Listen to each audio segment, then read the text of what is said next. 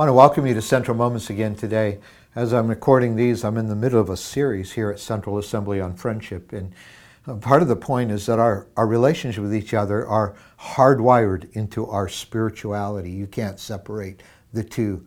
And uh, that's why things like unjust, injustice, unforgiveness, abuse are so inconsistent with the character of God's grace and the character of Jesus and everything that God wants to work into our lives. So, to underscore this, um, here in Zechariah chapter 7, which we call the oracle of Zechariah, uh, we, we find a reflection around, uh, around the relationship of religious activities and worship with how we're treating one another.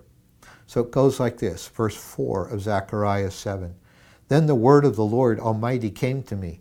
Ask all the people of the land and the priests. Ask them this question When you fasted and mourned in the fifth and seventh month for these past 70 years, was it really for me that you fasted? And when you were eating and drinking, were you not just feasting for yourselves?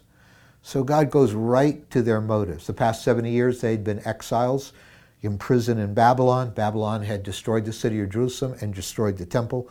Now, by the people who conquered Babylon, they've been repatriated to Jerusalem. They're rebuilding the temple. And he said, Remember those 70 years, though, you did continue keeping the law, and you'd, you'd fast, as the law said, in the fifth and seventh month. You've done that for 70 years. But I want to ask you, why were you doing that? And it turns out that their external worship had become unconnected between with how their personal relationships were working.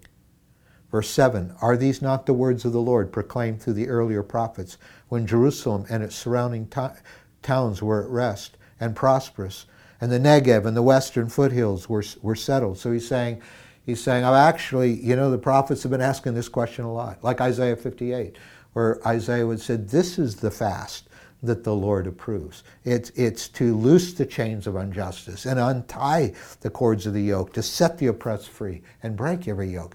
I mean, there, there has to be some connection between our religious worship and how we engage life with one another. And oppression, injustice, abuse are inconsistent with the life of our Creator God. So, verse 8, and the word of the Lord came again to Zechariah. This is what the Lord Almighty said. So, here God's just like some preachers, uh, they, they, they, preach the proposition of the truth and then they say, so this is how it applies to our lives. Here's the application. Then this is what the Lord Almighty says administer true justice, show mercy and compassion to one another. Do not oppress the widow or the fatherless, the foreigner or the poor, and do not plot evil against each other. But God goes on and concludes by saying, but, you know, they refused to pay attention. Stubbornly, they turned their backs and covered their ears while all of their religious observances continued.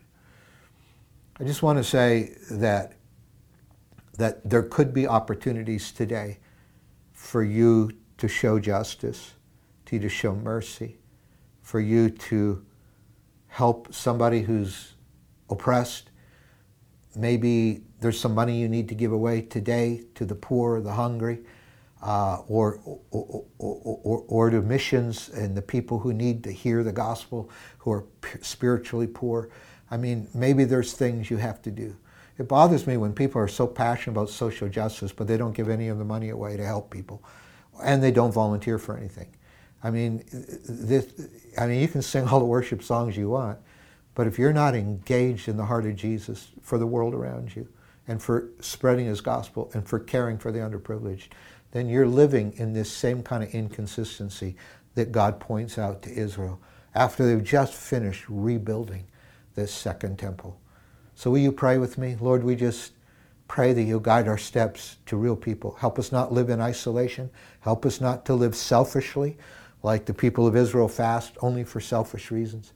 My God, we pray that you will help us to be generous, generous with our time, our care, our hearts, generous with our money, generous with everything. Help us to be people of justice. Help us to be people of compassion. And help us to be people who bring the good news to the poor. We thank you for this And we praise you in Jesus' name. Amen.